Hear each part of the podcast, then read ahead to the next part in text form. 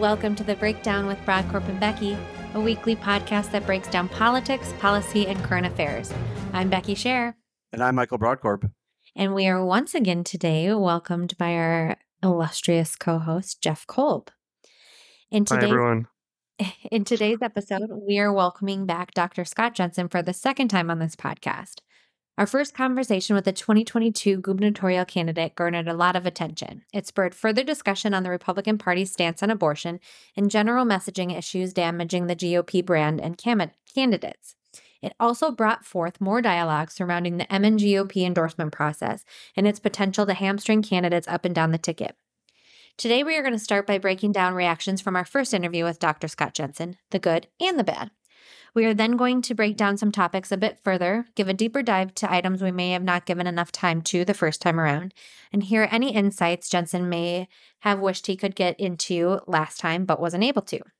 And then we'll end by breaking down a recent op ed from Jensen's lieutenant governor running mate from 2022, Matt Birk, titled, It's Time for the Pro Choice People to Come Clean. Finally, we'll end our show with a typical Tweets of the Week and the food fight with Brodkorb and Becky and Kolb. This week, we hope to deliver with our food fight on fast food. Thanks for joining us and enjoy the show.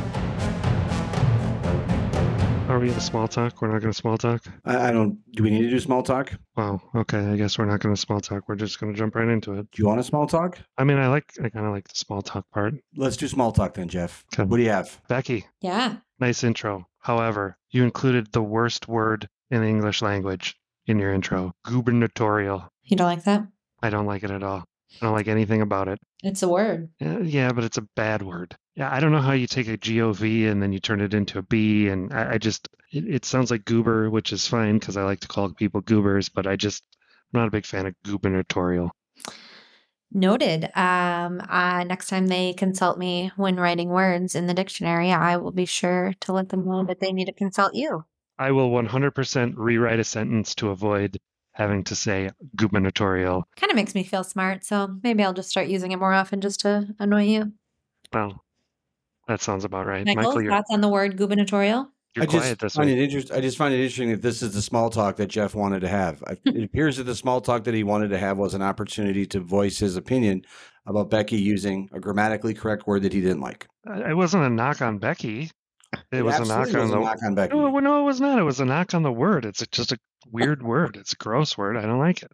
You advocated for more time for small talk, which you then used to not really engage in small talk, but to correct Becky and oh, okay. Uh, have you? How's the weather out there at your place, Michael? Did you get any rain this week? How about that hailstorm? I did. Is that what you prefer? a lot of rain. Love yeah, to no talk one ca- about. No one cares. No one cares about the rain. I was driving no through the hailstorm. That was pretty horrific. I've never driven in a hail in a hailstorm. Thankfully, uh, I did walk out in my yard during the hailstorm because uh, it was kind of fun to see what was going on. We got we got what I'd consider I don't know, it was like like a little bit smaller than a golf ball. I think this was just a segue because he actually wanted to talk about weather. No, I didn't. I wanted to talk about gubernatorial. Because well, it's a very, by the way, it's a very Minnesotan thing to stand outside in a hailstorm and then post on social media how big of the hailstones or rain or whatever you got. It's important news. It's news you can use.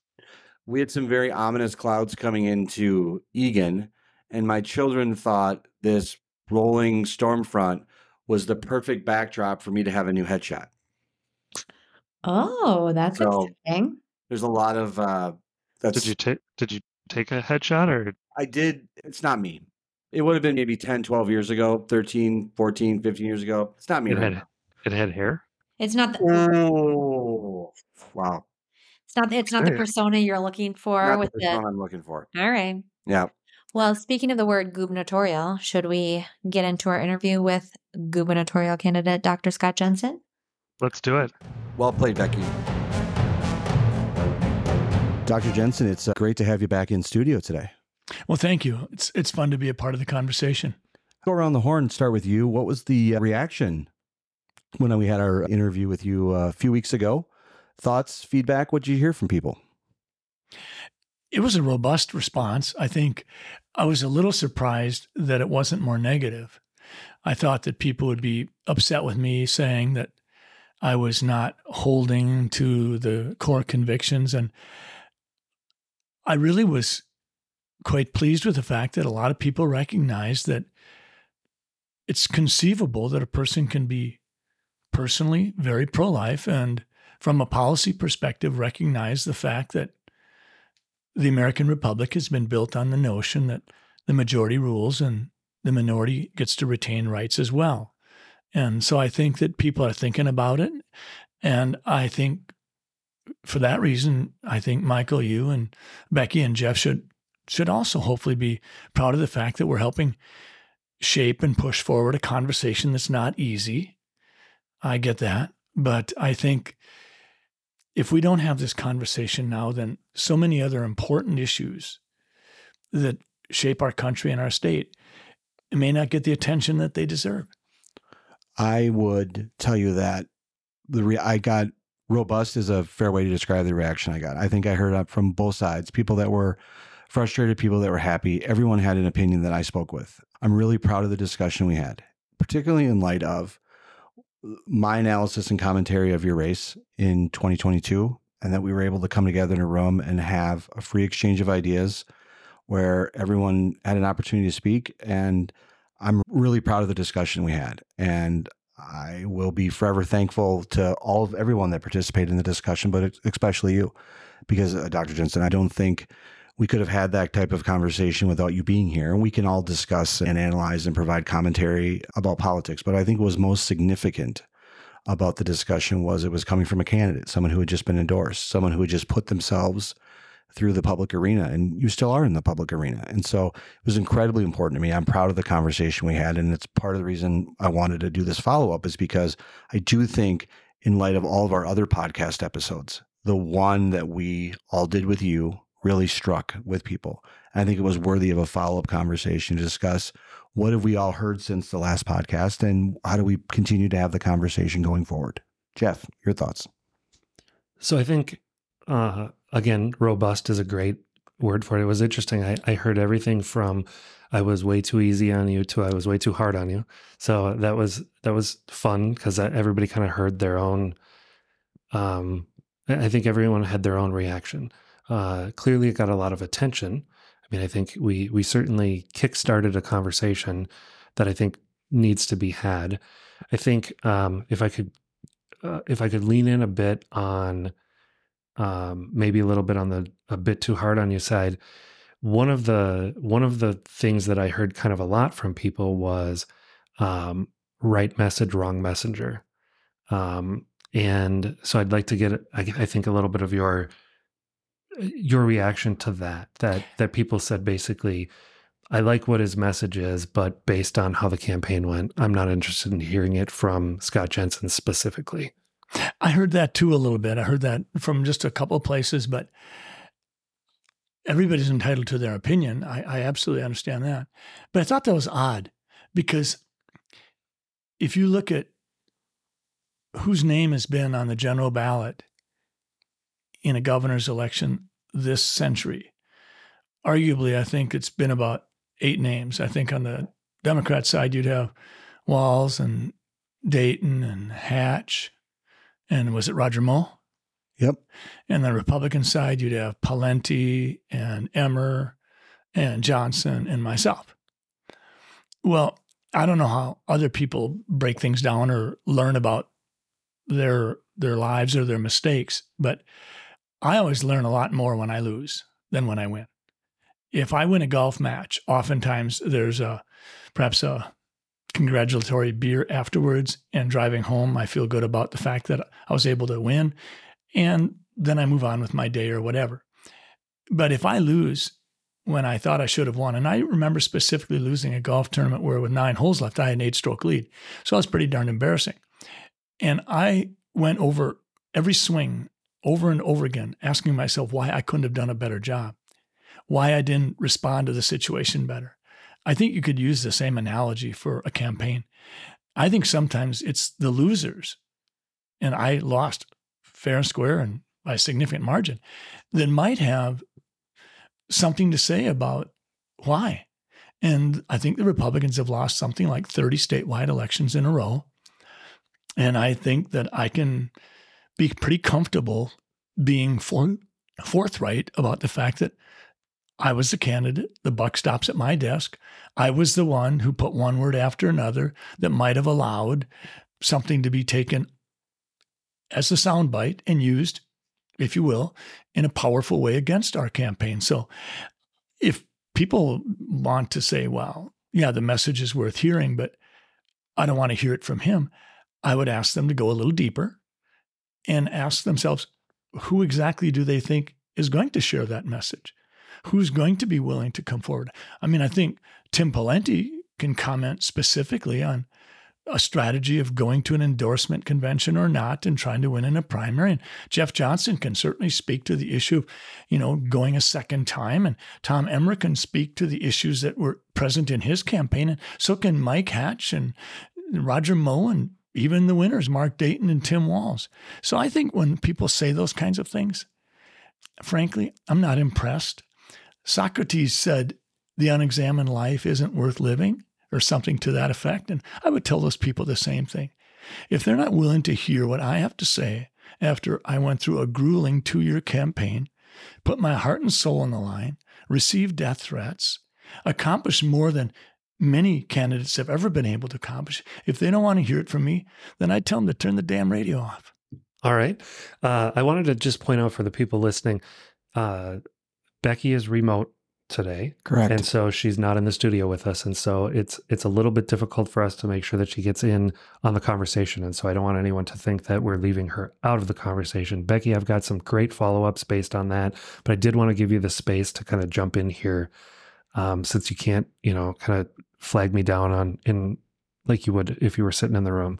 Um, I just kind of wanted to share that I heard uh, very robust, you know, reactions as well. I heard um, frustration from some delegates and activists who maybe felt a little potentially lied to along the way. I had heard a lot of people that were um, applauding you coming out. I know they know and recognize some folks recognize certainly that it wasn't an easy thing to do. That you could have you know stayed behind the stances you had and and having this conversation and starting this dialogue um, certainly is not easy for anybody on the Republican side to come out loudly pro-choice and and take that kind of stance, but especially somebody who was a previous statewide candidate.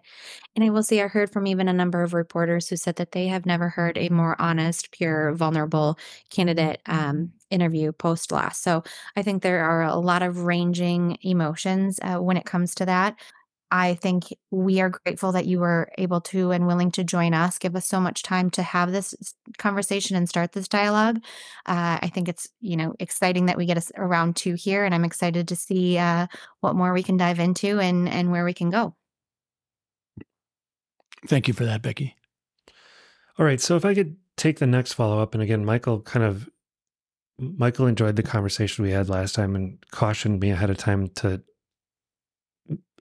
phrase my questions in a way so that you'd be you'd be willing to come back again. Um, but um, I I think I have been long on the record, and I've said this many times in many different forums that um, I feel that people candidates who lose. Uh, that then come to the next state central meeting should be booed rather than celebrated. And what I mean by that is when you're the candidate, you go out and you say, I'm the best person to go out and win this race, and you should put your energy and your effort behind me, and you should come and you should, um, you should support me. And then they go out and then they run the race and then they lose. And people should be angry about that. I think that's my opinion.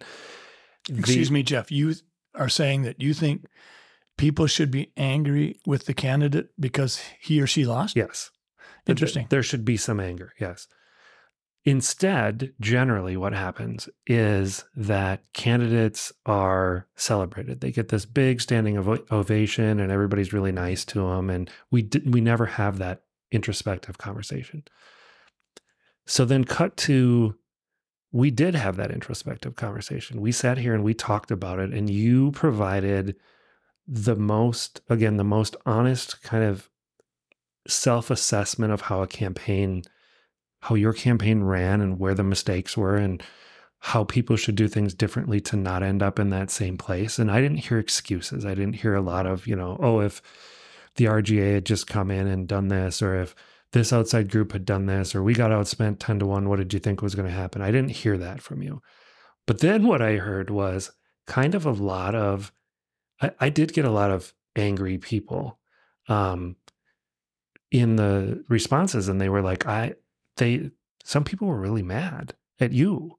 And I find that backwards because, again, um, none of the other candidates who have lost recently have ever come out and said and had that kind of honest conversation about what went wrong and what we should do different next time.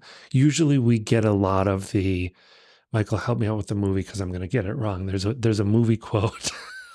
there's a movie called Mr. Baseball and in the movie Tom Selleck is uh, on the Yankees and he's going to be traded to a team in Japan and his argument to the manager is the why he shouldn't be traded is because he led the team in ninth inning doubles in the month of August.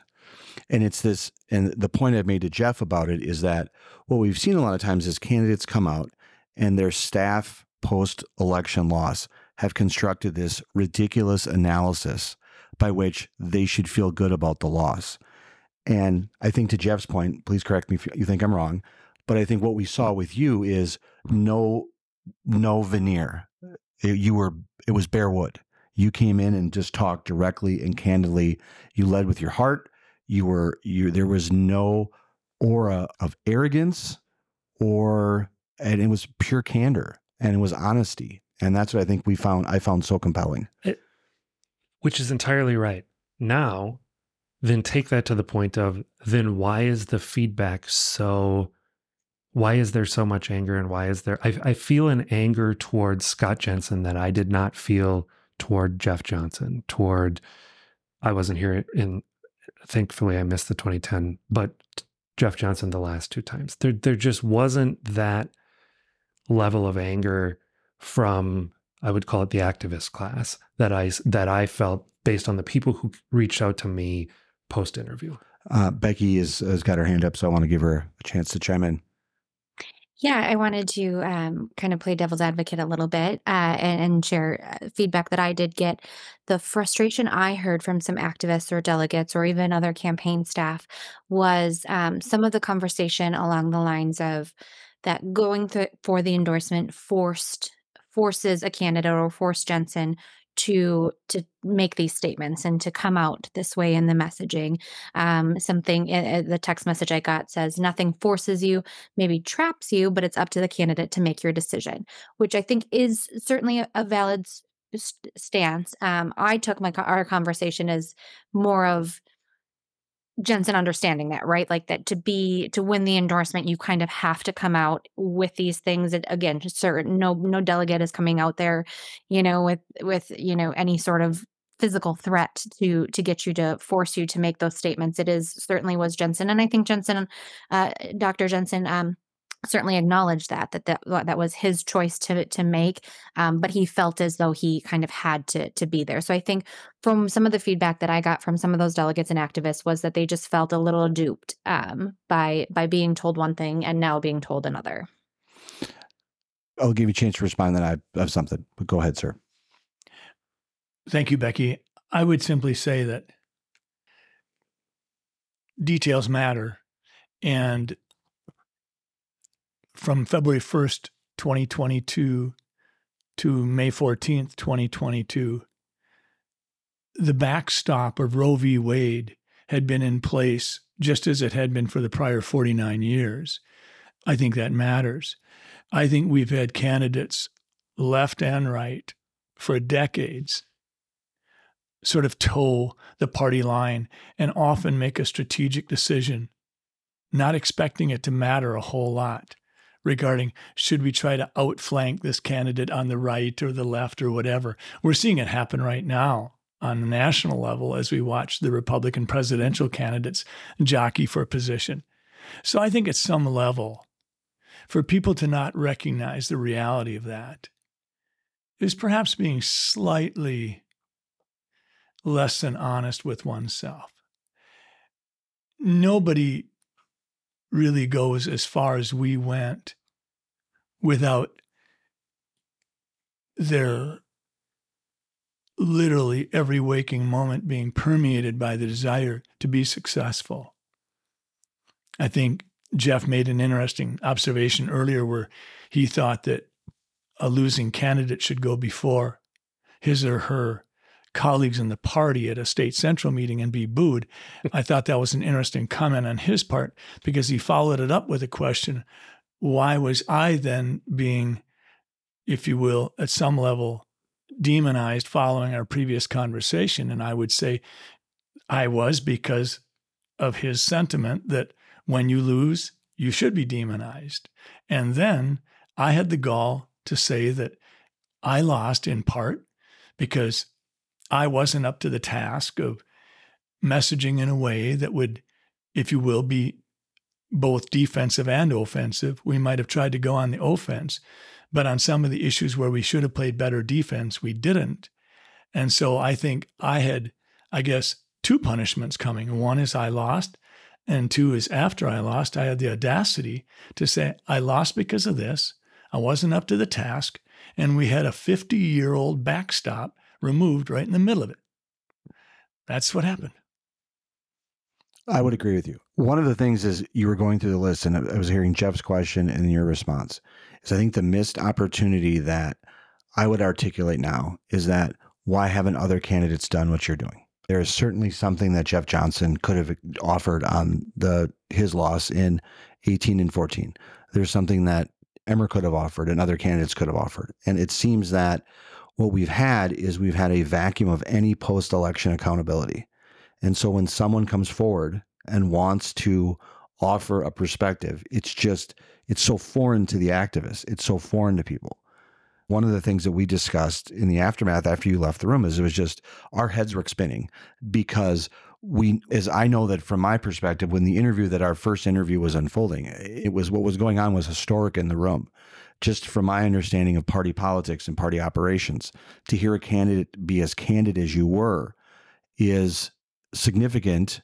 It's historic, but it's also incredibly helpful. And I do think that there are things that these other candidates could have offered statewide. Yes, and I think that that lack of introspection is what creates the cycle of losing time after time after time. And so that's why I think it's kind of funny that you have someone who's finally taking accountability and finally having this conversation publicly and then the kind of residual anger it, eh, it it doesn't add up because it feels like that's what we should be doing. Those are the conversations we should be having, and that's what we should be talking about. And because, to I, I guess the very first point you made about learning from winning or losing, right? you if you just lose and you don't learn from the loss, then then you haven't accomplished anything. And I think that that is that describes the state of the party in this state for a long time, which is, I think, a, comfort with losing or an expectation of losing. And so, therefore, we already have all of the excuses lined up. We already know that it's the RGA's fault, and we already know that it's the big donor's fault, and we already know that it's ABM's fault, and we got outspent at 10 to 1 and all of these things. And then people just state those as if that's like that's okay. Well, what did you expect? I expected you to win, is what I expect. So, Jeff, I think when you use those acronyms, RGA, and what was the other one used? ABM. ABM. And I think the everyday person out there doesn't even know what they stand for. Yep. And I think that you wanted to have a conversation that was bigger than simply a Monday morning analysis of where the game went wrong, Correct. where you're talking to football wonks on a Monday morning or you're talking to uh, delegates uh, after an election.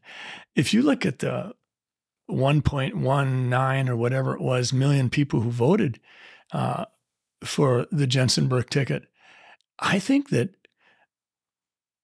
most of them are everyday people who get up in the morning, get dressed, and go work and get involved with their family or whatever. And I think they're interested in real and that was one of the reasons why I was willing to put the original commentary out there that you folks responded to and said, Hey, can we have a broader conversation? And I said, Yes. I think that we really need to have a conversation about abortion. My entire adult life has been under the cloud of Roe v. Wade. And during almost all those years, it was the Republican Party that wanted that dismantled. And now, in the last 14 months since it occurred, people are saying, shoot a mile. That didn't work out the way we expected. Now we've got abortion going on to the day of delivery. It's, we've become an epicenter for abortion. We're not going to stay at 10,000 abortions a year. We're going to 12,000 and kicking higher. And I think I'm saying, hey, folks, come on. We talked about inflation and crime and education a lot during the campaign, but that didn't get the traction.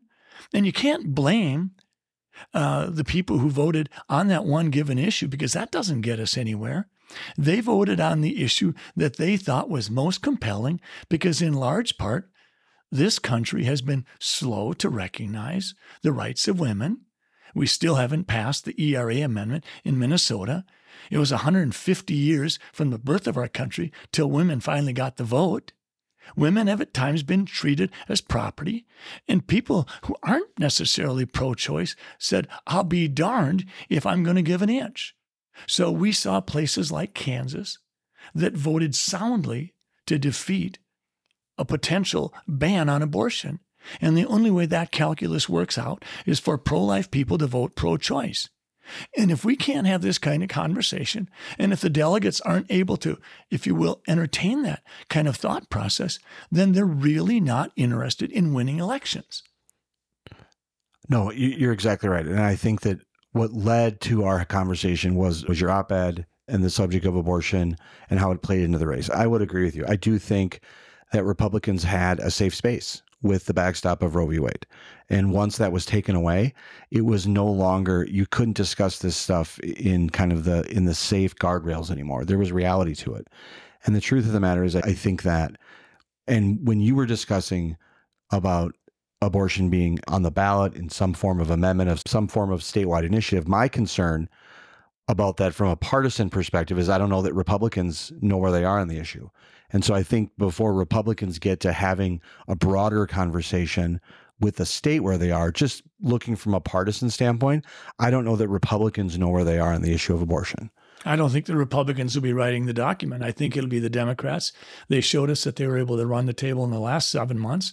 I think they do it again. And I think that they'd be wise to be measured and thoughtful. And I think they understand that.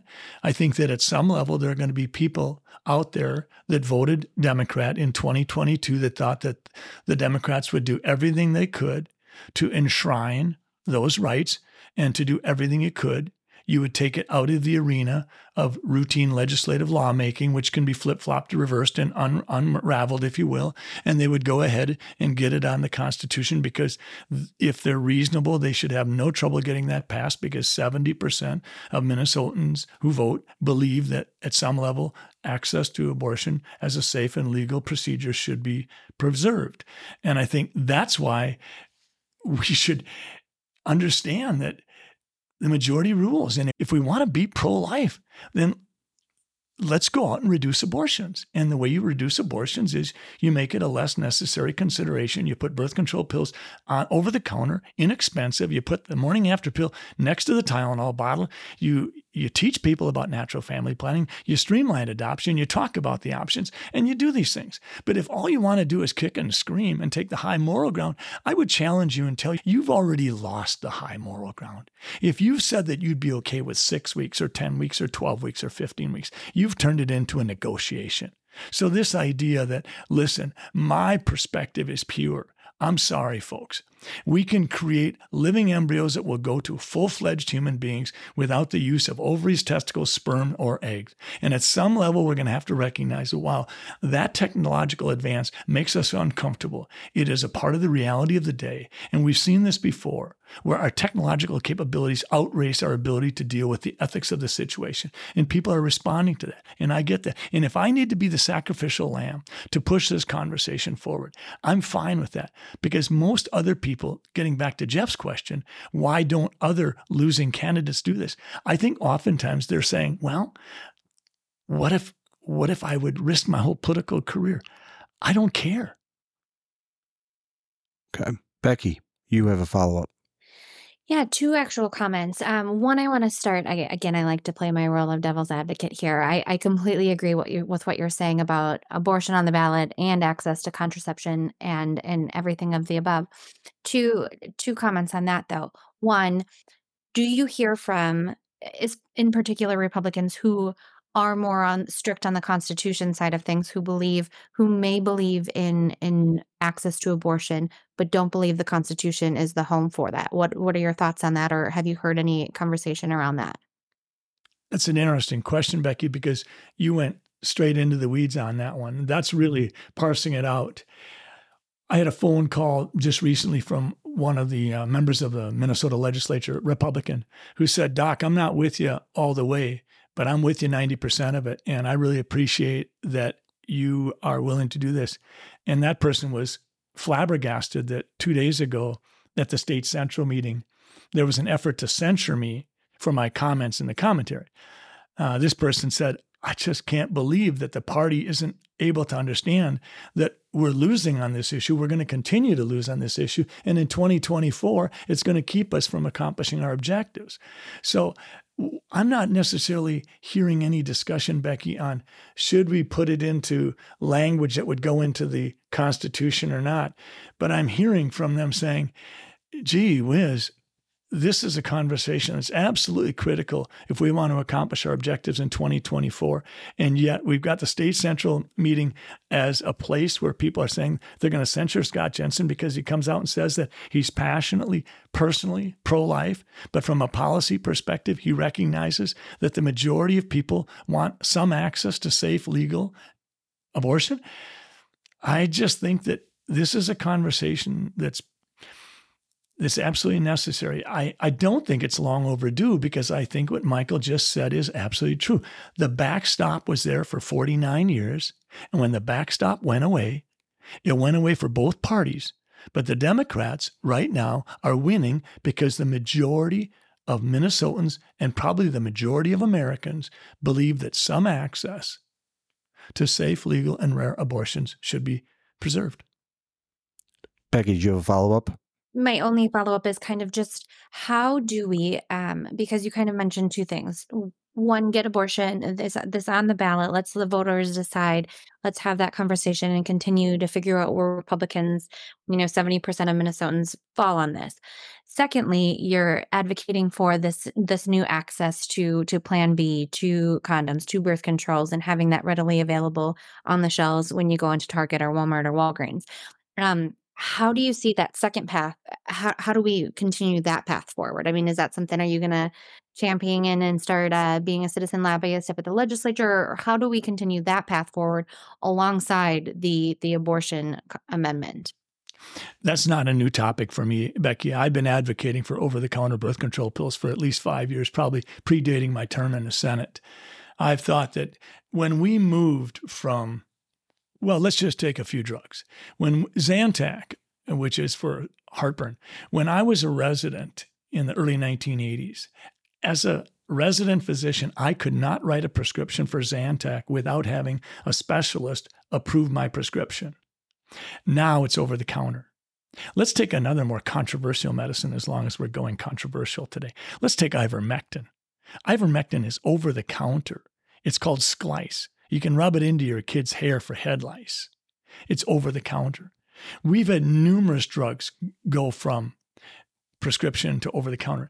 Plan B is over the counter already. It's just that it's not necessarily at a cost that's doable for a lot of folks.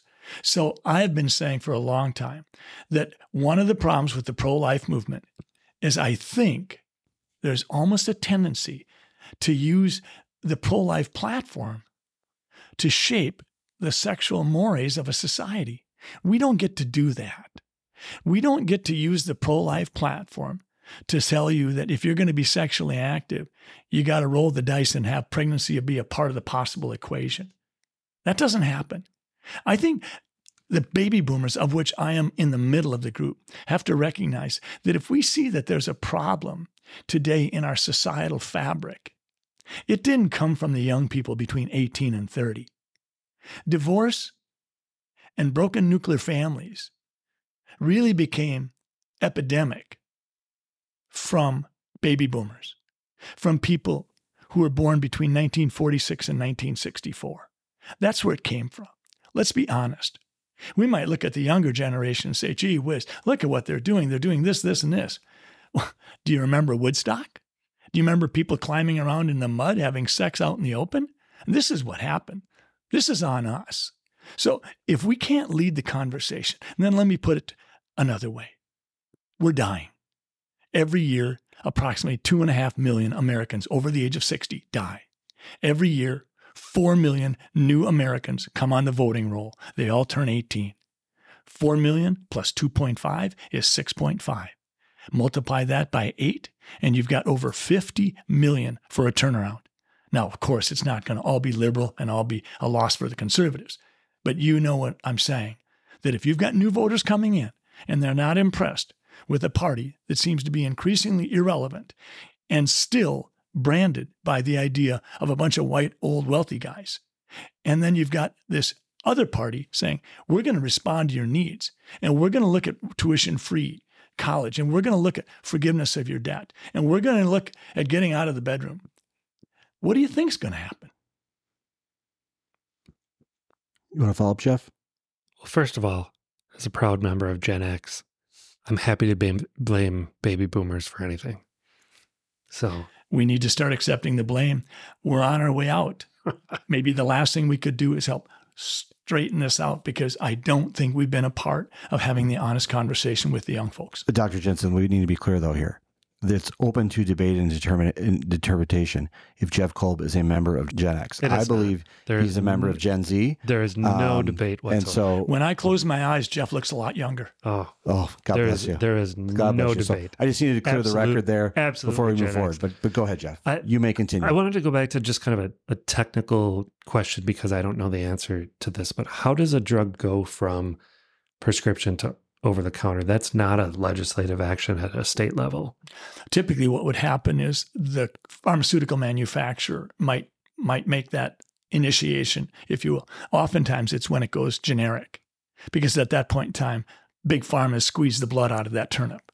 So they're ready to, okay, well, you know, it's no longer our drug. Okay. Now we've got four different companies making it. So at that point in time, it frequently will be driven that way. But we've had, I mean, you got to look at the medical system here in America for decades, we've been able to hold women hostage to the medical environment. We can force women to come in and get a $400 a year physical and pap smear that if you look at the data doesn't provide much measure, much value for them. But that's the only way they get their prescription refilled. When you do that, it's not just the cost of the birth control. Now it's also the, the, the physical. We have countries across the planet that have been having over the counter birth control pills for years, but not in this country. We need to stop the hypocrisy and say, what are we doing? Do we think that women in America are not up to the level of decision making that women in Europe are? These are the kinds of things that nobody wants to say. And for whatever reason, I'm here, Jeff. I don't feel like I have a political career to protect. I feel like as a family doctor in the trenches. I can speak to some of these issues with both a certain amount of expertise and experience, but also with a bit of a I don't give a damn kind of attitude. If you don't want to hear it, turn the radio off. We obviously want to hear it because we wanted to have you back on. I was, regarding State Central, I was disappointed with the action. Can you can you set the table a little bit yeah. for, for people the vast, vast majority of people who have never been to a state central meeting, those lovely, normal people? So there's a variety of organizational units inside the Republican Party of Minnesota and inside the DFL. State Central is, for lack of a better phrase, perceived to be the business body, the governing body of the Republican Party of Minnesota. There was a meeting on Saturday of the State Central Committee meeting in Elk River. It's a few hundred people. And as I was not there, I don't believe I don't believe you were there, but there was a resolution that was proposed to censure you for your comments about abortion that you've made uh, just recently, as you have been post uh, post election comments. The resolution, as I understand it, did not proceed, did not go to a full vote, but it was dismissed on a procedural motion that was made, which is disappointing because the fact that number one, there's a there's an element of the party that wants to go so far and to police you as you are right now for your thoughts about where the party should go to me just also shows how backwards the party is right now in some in many ways. Because I do believe if I didn't believe there was value to the party operation and to conservatives and to the Republican agenda and also to Republicans winning statewide, I don't think we'd be having this conversation because I think it's there's value. I think that this is significant. I think that this is important. And so to hear Republicans shut out someone or attempt to shut out someone who's trying to help have a difficult conversation that they need to accept is just frustrating to me. So I think my question to Scott Jensen then is knowing that that group exists, knowing that there is at least some subset of people who are what you would what some people would call the core of the Republican Party who want to go so far as to say, Scott Jensen, how dare you even have these opinions? How do you move forward? How does the Republican Party move forward to where you want it to go, knowing that that group exists? It's a good question. And I'd probably take a step backwards before I try to answer it. Perhaps the first question I would want asked is Scott, what was the most compelling reason that you decided to initiate this discussion in late June a one year anniversary from Roe v. Wade being overturned. Well, let me give you a news break. It wasn't the delegates. I mean, I knew that this would really put me on the hot seat. The people who pushed me to speak to the issue were independents who felt forced to vote for the Democrat candidate. These were people who said, We believe a lot of the things you're saying, Scott, about fiscal responsibility and what's happening to our children. And will more money solve the ills that seem to beleaguer our public education system? They felt they had no choice. They said, you need to have a conversation. Whether you ever engage in politics again, Scott, you're strong enough, you're successful enough, and you're old enough that you can have the conversation. And if you need to be the sacrificial lamb, then please do it. So, with that being, if you will, the foundational reason for why I did this, I would say that the way the Republican Party goes forward is we have got to recognize our roots. And our roots aren't declared by someone who decides to holler RINO the loudest. Our roots are based on what did Reagan do when he got things going in the 1980s? I always think of Reagan as standing for faith and family and freedom. He, he respected the wisdom of the founding fathers and he spoke to that frequently. He talked about the value of less government. He made jokes about the government showing up at your doorstep saying they're here to help, talking about how that's an oxymoron. He talked about the fact that if we want peace, we have to be strong. You don't get peace by begging Russia or the Soviet Union for it or China. He talked about individual liberties being something that can never be allowed to be if you will, nibbled at at the edges in a slow way because that's how we lose our rights. And he also spoke to the value of America's always been a country that's been willing to celebrate exceptionalism wherever we see it. We don't have to be the source of the exceptionalism. If in some European country, they come up with the way to do fusion so that we can get clean energy through the nuclear process that we all hold out there. Hallelujah. Let's celebrate it and let's get on with reducing the potential adverse impacts of fossil fuels on our climate and climate change around the world. This is what we need to do. And Republicans have never been the party of groupthink, but we sure behave that way. And when the State Central Committee says they're going to censure me because I had the guts to say, hey, let's have a conversation. I would say this let's re inject the word independent back into the Republican Party. We had it for 20 years from 75 to 95. Maybe it's time for the Republican Party to once again be the independent Republican Party because right now we've got a losing streak of 30 in a row. And frankly, the future does not look bright. The uh, for those listening, the IR was added post Watergate to distinguish himself from the Nixon administration, and I was at the Republican State Convention in Mankato in 1995, where future where presidential candidate Phil Gramm spoke, who was hot on the trail, former United States senator from the state of Texas. That is where the Republican State Central Committee met, state convention met in Mankato in 95 to drop the IR. There used to be these famous bumper stickers that said, I think, therefore, IR. Okay, boomer. And so I want to ask you about that uh, that dialogue and that conversation after you submitted your op-ed and after our interview. Just in the last couple days, your running mate had a, had an op-ed advocating a, a wake-up call to the Democrats. In essence, embrace who you are, give people choice. If you are pro-choice, give people uh, and advocating for adoption. Have you and Matt Birk? Bumped heads at all, or do you disagree a bit on this message or this conversation that we need to have in the party? And where are you two at? And is there is, are you two are you complementary forces? Are you competing with each other? Where do you think that lead is going? Good question. Yeah, Matt called me on last week and said that he had a commentary coming out, and he said, "I think it's going to be they're going to there's going to be an effort to try to spin it such that it's Scott versus Matt." And he said, "That's not what I'm about at all." And I said, "Absolutely."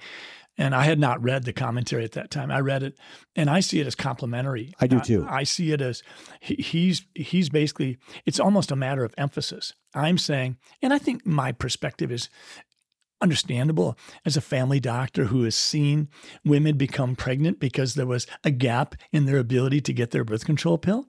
I, I certainly am sensitized, and I'm really about the healthcare and solutions. So, the idea for me to be advocating for increased education, natural family planning, birth control pills, morning after pills, all that, that's sensible and it makes sense. Matt Birk, on the other hand, his perspective has been let's do everything we can to streamline adoption. Uh, let's make certain that, regardless of what a person decides, that they really feel supported either way. And I think Matt was in, in his commentary saying that it seems like there's not an interest in making certain that this person who's in dealing with an unanticipated pregnancy is really being shown both sides of it. And so I thought Matt's commentary did a nice job of piggybacking on top of my own. And I think both Matt and I are personally powerfully pro life. But I think on a policy perspective, I've been a strong advocate that we need to step back and reconsider. And I think Matt's saying that may be so, but from his perspective, he wants to make sure that someone's calling out those persons who might not be allowing as much of a supportive sensibility to touch their lives at a very stressful point in their lives. No, I agree with you. I thought that the op ed complimented your message. I had a number of people send it to me right away and say, look, they're fighting, they're fighting. And I didn't read it that way. I read it as it's something that uh, Matt Birk has always been very passionate about adoption. And it seemed that he was taking the opportunity in the space of the abortion to conversation that you wanted to have, that you were leading on, to have there be a space where we don't forget about choice, and one of those choices is adoption, and we need to be an advocate for that. So I thought it was a, a complimentary message. I didn't think it was inconsistent from what you were saying, and I don't think that put the two of you. I think someone who read both of them honestly and candidly would come to the conclusion that they were complementary, not in competition with each other. I think so. I think it's important for people to recognize that I wrote my commentary entirely independent of Matt Birk, and he wrote his entirely independent of Scott Jensen. I think that in my commentary, had he had a chance to wordsmith it, I'm going to guess he would have revised some wording, and I would do the same. I think that one of the challenges for the Republican Party as we talk about this issue is we need to understand that there have been decades and decades of sensitivities built up.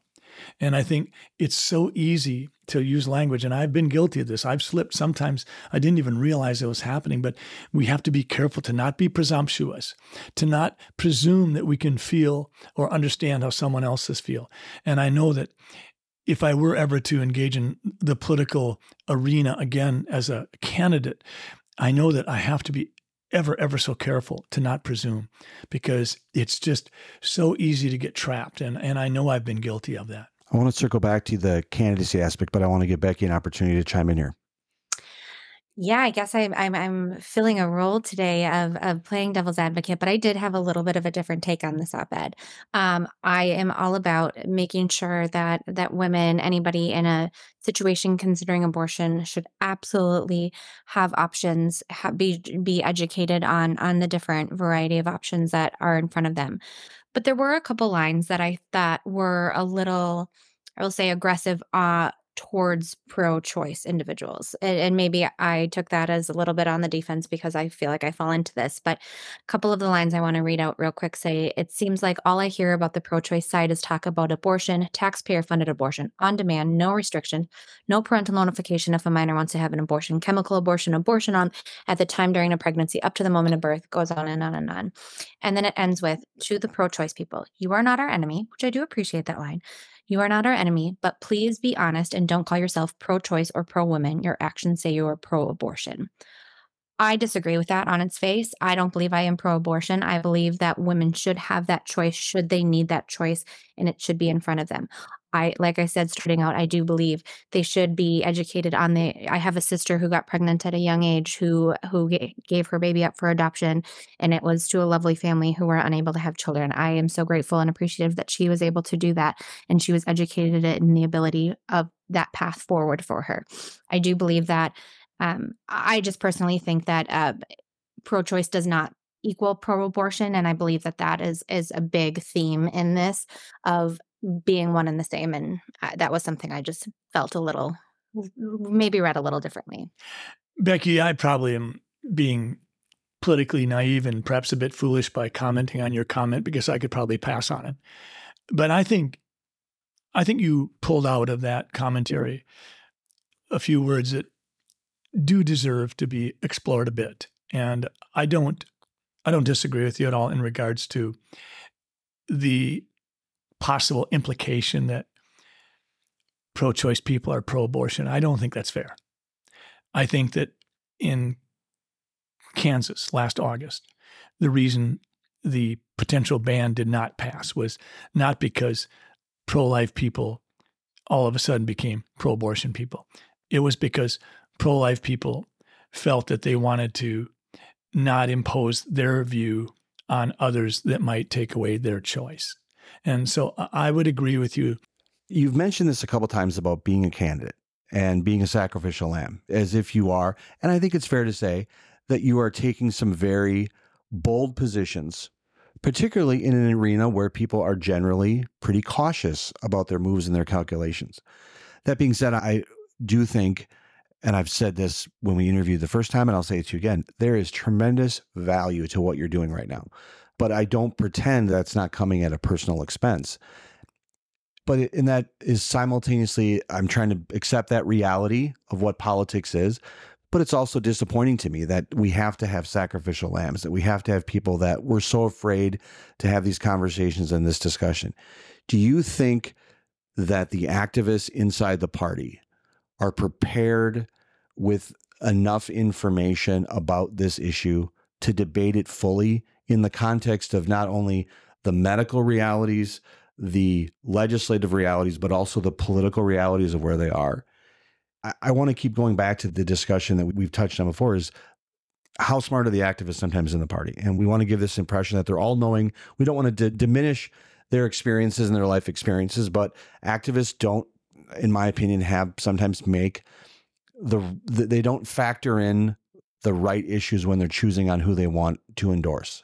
And I do think that there is a mindset of the activists to listen to who can serve up the most red meat, not whether that person can get across the finish line. And so, on this issue of abortion, on this discussion that I think I know that I believe the party wants needs to have, and I think many here agree the party needs to have.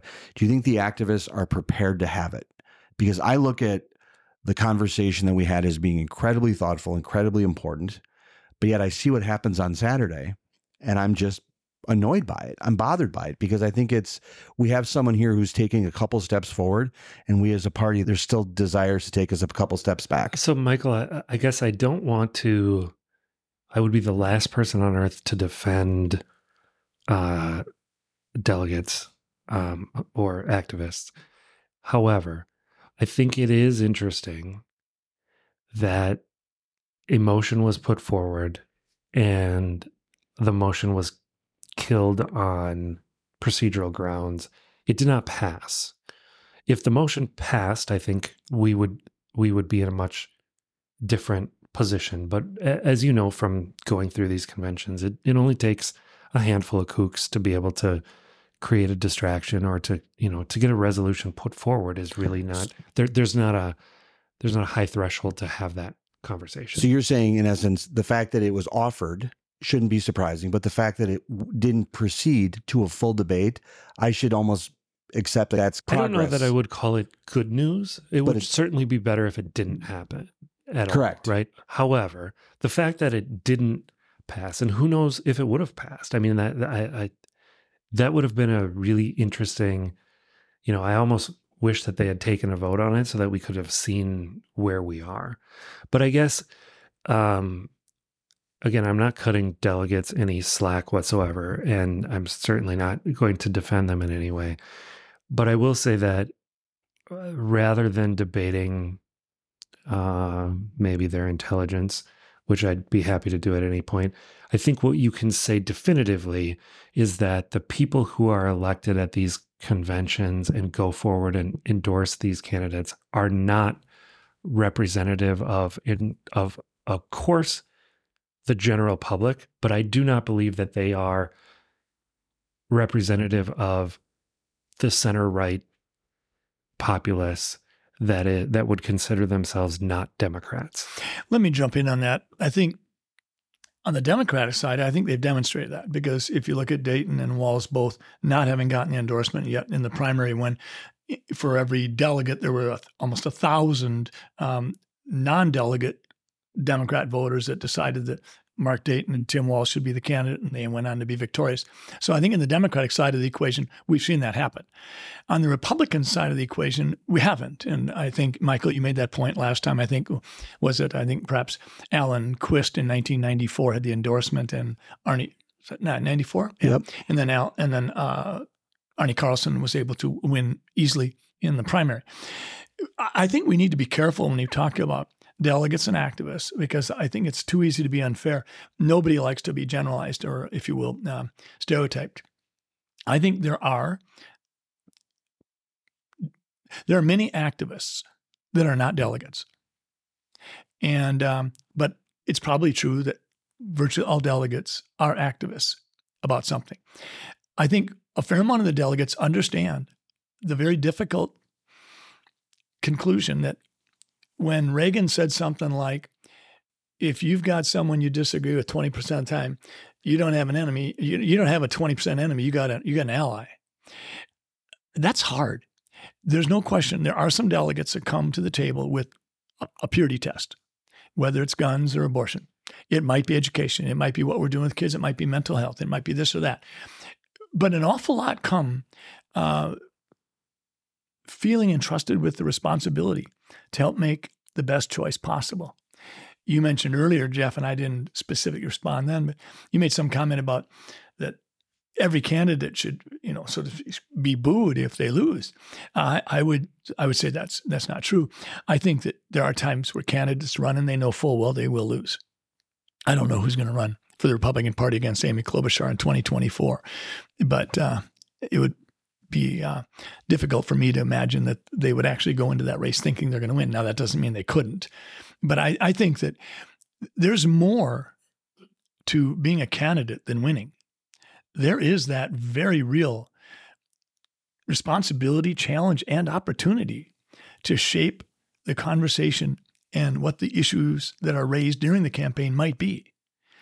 And I think in the same way, when if you lose, you might still have an opportunity to play a role in helping shape those conversations. And I think that's the biggest reason why I'm in I'm in this podcast with you, is because you have given me the chance to help continue to maybe give a little shape. And if the shape I'm encouraging is uncomfortable for some, that's where I'm fine with being that sacrificial lamb. I'm not doing this to be some way out there kind of person. I think that what I'm saying is absolutely what we need to be talking about in order for conservatives who believe that the Constitution needs to be the absolute recipe for how we govern ourselves. And I feel like that hasn't happened. And so when when people get upset about Roe v. Wade being overturned, I say this Supreme Court didn't find in the Constitution the basis for personhood or the basis for the Roe v. Wade jurisprudence that they went through when that decision was made. We've had liberals and conservatives on the Supreme Court for the last 50 years say the same thing. The court in 2022 didn't like their timing, but they simply came out and did what probably is a very logical thing. And they said, it's going back to the states. Now we've got Republicans saying, oh no, don't do that. We need to have a federal ban. You've got thoughtful Republican presidential candidates like Chris Christie and many others saying, this is what we advocated for. This is what we asked for. Right now, we had the abominable situation occur in Ohio last week where we had a Republican legislature that had said, we're not going to have any elections in August because the turnout is poor and we don't really get a representative sampling of the people. They said that in 2022. So, come 2023, when the people rise up and say, we want a populist vote on a ballot initiative on abortion access, and the Republican legislature says, oh, no, you don't we're going to make the threshold necessary for that to happen go from 50% to 60%. And we're going to have that initiative run in August, three months before yours runs. And we're going to do exactly what we said we wouldn't do. We're going to do it when it'll be low turnout and we can win this. They basically created the situation where a minority can be tyrannical over a majority. The Republican Party should be ashamed of what happened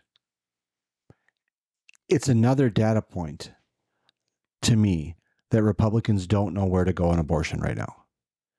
My question to you is can a Republican win statewide in Minnesota being pro life? I think you can be personally pro life and you can be upfront that from a policy perspective, you understand that safe, legal, and rare is a reasonable place to be. I think that the governor of Minnesota does not need to be uh, the person who leads that. I think that, frankly, it should be the people. I think that if you try to pass a constitutional amendment in Minnesota saying that abortion without restriction to the day of delivery, I think that fails. But if you pass f- for the first 15 weeks, with exceptions for rape, incest, and the health of the mother being endangered, I think that passes easily. Do you think if a Republican were to campaign on, set aside the constitutional amendment for a second, set aside any other kind of statewide initiative, but just talk about a candidate running, candidates running for governor in 2026, and they want to campaign, they want to run on undoing some of the legislative advancement that Democrats have made and signed into law related to abortion. Do you think that candidate can win statewide? Do you think rolling back any endorse any abortion laws that have been advanced by the DFL legislature this legislature this past session. If a Republican campaigned on undoing some of those, do you think that would be a sellable message statewide? Absolutely. The idea of having parental notification, that's a very reasonable thing. What we're doing right now is when young people are in a situation they've never been in before, and the fact that we're literally taking away parental rights. We're not just taking away parental rights, we're taking away those champions for that 14 or 16 year old young lady uh, who have been there side by side for their whole life and saying, Oh, go it alone, make your decision. That may be what that person thinks, that, that young person thinks they want at that time, but that's a horrible thing to do some, to someone. It's no different than taking a 15 year old saying, You can go ahead and have a mastectomy because you want to have gender affirming care this is this is a horrific thing we're doing. Kids need parents. Parents have rights. Parents are held responsible for their kids until their kids are at the age of majority. What we've done regarding parental rights isn't really supportive of kids. It might feel that way for young people, but quite frankly, that's horrific and you could run on that and roll that back. Does one of the one of the th- and I'd be curious what the group thinks, but I'm going uh, to pivot it to you first for, for the answer. Does do pro life do Republican candidates who want to lead with abortion, want to leave with lead with being pro life, and it's their number one issue? Do they make the space? Do they taint the political waters for candidates like you who now want to have a more nuanced, thoughtful position? Because w- without identifying any other I don't want to disparage anyone by saying their name or their political beliefs, but if you get a candidate that decides to come out and say, I believe in abortion only for the exceptions of rape, incest, life of the mother. Those are those certainly is in stark contrast to what's legal here today. Does and when we have candidates out there talking and using some language about abortion that is uh, unthoughtful or unproductive, I doesn't mean, like using the word murder? yeah, I think that works against us horrifically. That should stop. Absolutely. It was interesting. I read an interview. With Donald Trump said something about he's not sure where he's at right now on the abortion issue in terms of federal bans and all kinds of. I mean, you're seeing the a tap dance done by all these candidates. But he made a comment that was interesting and I think is compelling. If you are going to run in 2026 as a Republican, promoting rolling back some of what's been done, and yet acknowledging that safe, legal, and rare at some level has to be preserved. I think that what Trump said the other uh, it was it was a while ago. He made the comment about he was con, he was uh, found it compelling that at approximately 15 weeks, quite a bit of the research indicates that a, a growing fetus may feel pain. I think that's compelling. I think if a Republican wanted to come out and say, listen, there's this data point, this data point, this data point that shows that a 15 to 20 week fetus pulled apart by the limbs feels the pain of being exterminated and said, let's do this. And offered a first trimester and offered also the means by which we can make abortion a less necessary consideration. Absolutely advocated for subsidizing the cost of birth control pills so that women don't have to pay a thing, that we, we take that on as a society. We have barrier contraceptives available. We have the morning after pill available. We streamline adoption. We look at both the solution side, but also trying to make it a less necessary consideration. I think that person could not only win, I think they could help others win. But I think if you're going to come out and use some of the polarizing language that's been used and try to take away the opportunity, especially the first 10 weeks. I mean, right now, I know nobody wants to hear this in the Republican side if they're really, I shouldn't say it that way. I know a lot of people don't want to hear this. But in the first 10 weeks, the great majority of abortions are done without any procedure involved at all. It's being done with two medications taken a couple of days apart. If we've got presidential candidate over and over again saying 12 weeks, 15 weeks, 90% of abortions, I think, are done in the first 10 weeks. I, I think I'm just hoping, Michael, Jeff, Becky, that we can have this conversation. I, I, if someone thinks that this is good for our country and that we should lower the priority level of safety and education and economic decisions and sustainable fiscal policies and push them to the side because this issue should take all the oxygen in the room then you know we're just on different pages.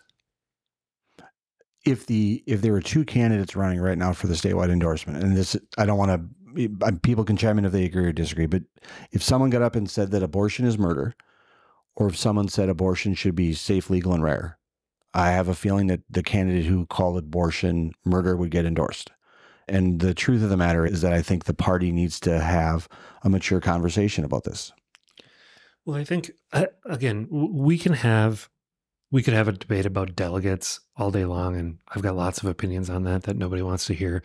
But I think the undeniable, the undeniable data point is that delegates have not picked a candidate who has won a statewide mm-hmm. race in many, many years, and th- that's that's just a data point that can't be refuted. You can do all sorts of what ifs and oh yeah, but whatever's, but the bottom line is they haven't.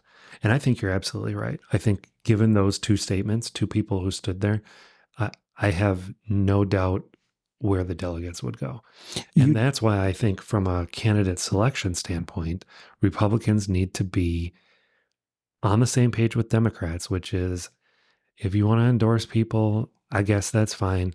But at the end of the day, you let a broader swath of the public decide who's going to be the candidate, and we run real primary races, and the state party stays out of it until you have a winner of a primary.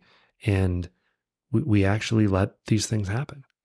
that is one aspect of the interview that I think there was universal acceptance, at least from the people that I spoke with, that your comment about the party staying out until the primary was a fantastic idea. And I think that might end up being a, a model that some people embrace because it still acknowledges the party's role, but they don't, they're not spending resources on an intramural contest when our job should be getting candidates over the finish line. And I think it also allows candidates to not only allows, it almost demands that a candidate be a little bit more farsighted.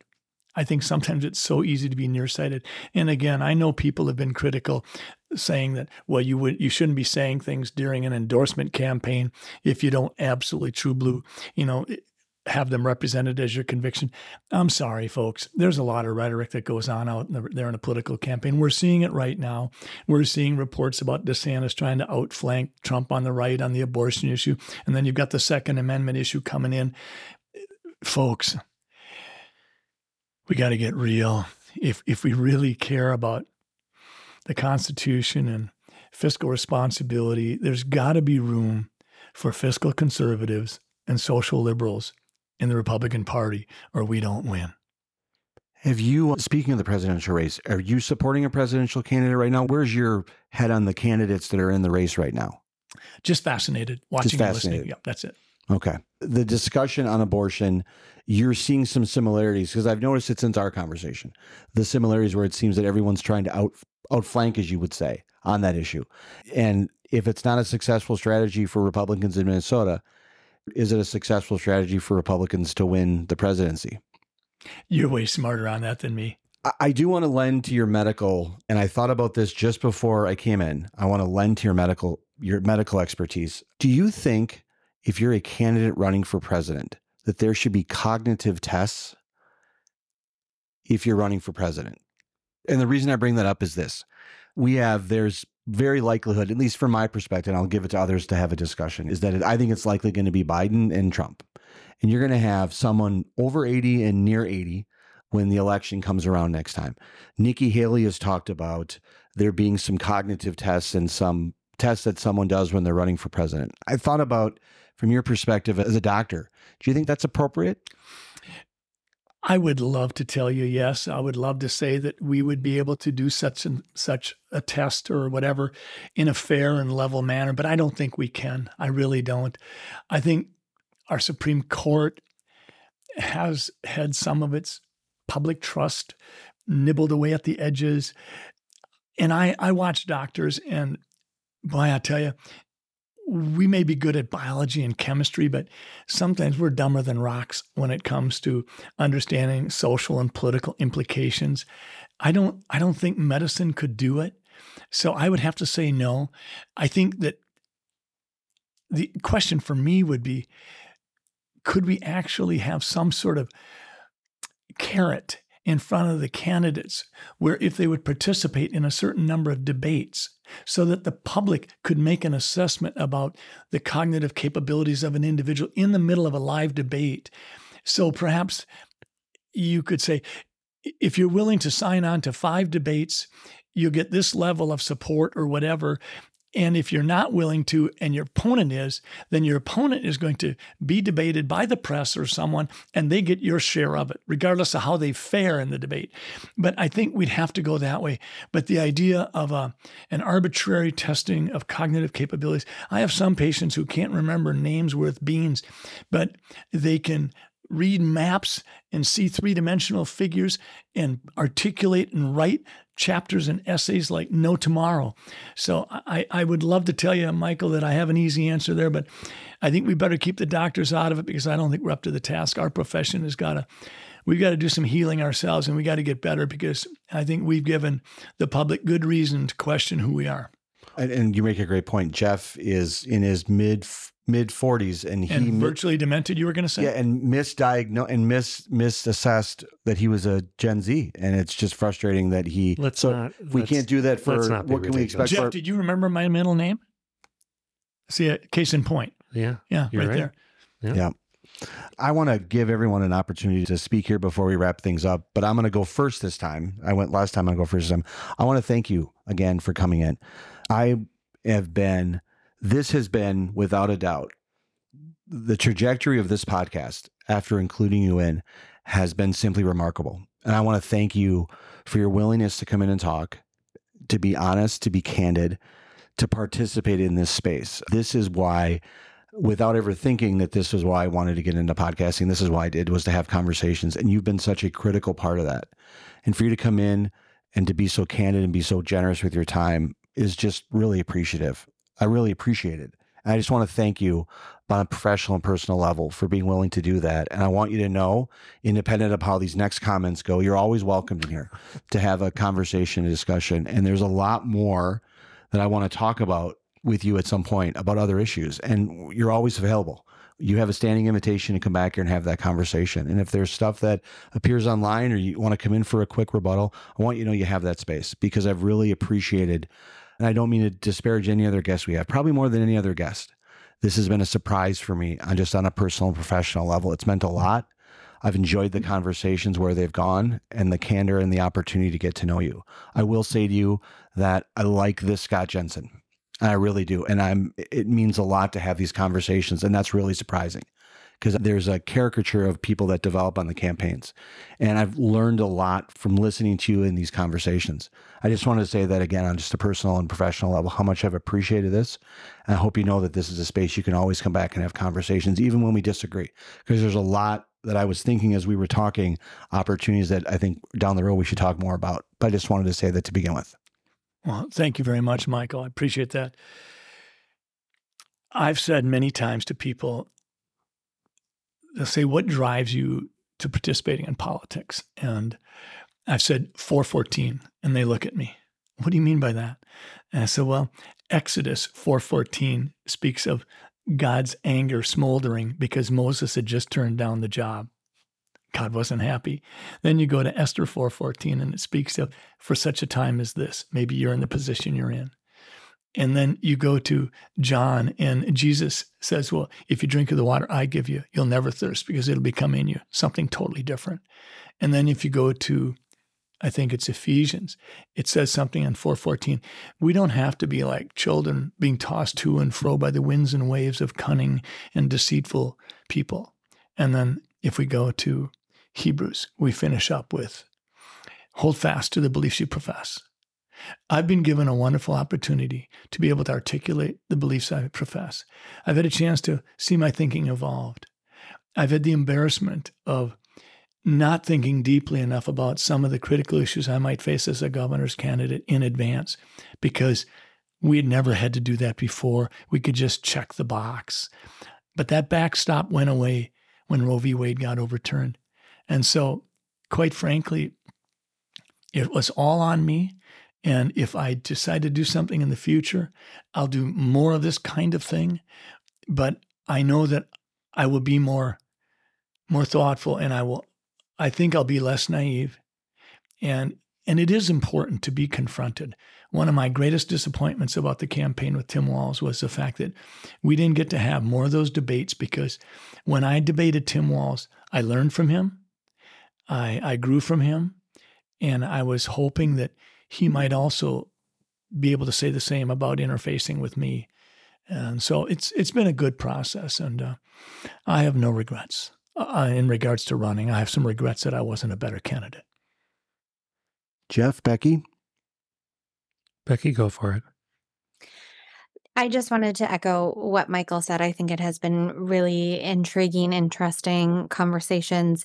Um, one thing that I have always strived to do in politics since you know my time of getting involved in in high school and college to now is to have open dialogue and to have uh, productive conversations with both folks I disagree with and agree with. And I think having that has helped shape who who I am, what I believe in, and and the way I message and and speak on issues. And I think it's really important for folks to hear all the sides and and hopefully hear them in an accessible way that maybe makes them think and reconsider their stance. Um, maybe not uh, convince them they're wrong, but just give them insight into a different uh, way of thinking. And I think that's certainly something that you have done uh, in both of these interviews. And I'm grateful for that because I think it's something that folks need to have access to civil conversations that aren't playing the guilt trip but just simply offering a different viewpoint um, and and and leaving it open ended and saying please consider this you're not you don't have to be wrong you can have your views but but this is why there's another option out there. Um and and i think that is is a hard place to be and especially as somebody who has had the following and and support you have from from the delegates the activists and, and republicans statewide i i commend you for for taking that role on and and look forward to future conversations as well.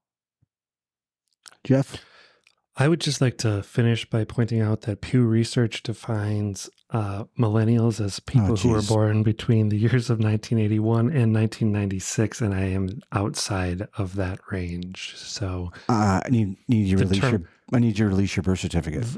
Uh, short form, long form. Uh, I need to see long form and short form, and uh, we're gonna have to see that. Okay, I just wanted to additionally point out that the word millennial refers to the fact that it was people who graduated high school in the year 2000 around the turn of the millennium. And I hmm. graduated mm. high school very, very firmly in the 1990s. We'll have to revisit this on a future episode. I do have a future episode in mind um, that I think we should discuss. But we're going to discuss it off air because I don't want to. I don't want to. I don't never. I don't ever want to surprise people on air with an idea. But uh, something we'll came. To, something came to we'll me, and, and, and, and we'll uh, we'll discuss it off air. Well, I look I look forward to finding out what trouble we're going to get into uh, when this one comes out. So it should be fun. I hope you keep fighting, Dr. Jensen. I hope you do. And uh, I just you and I have exchanged a couple text messages, and I just I really do hope that you get that lane to keep the dialogue going. And I know that's something that that Becky and I believe very strongly in. Jeff sometimes distracts from that message, but something we believe in very strongly in.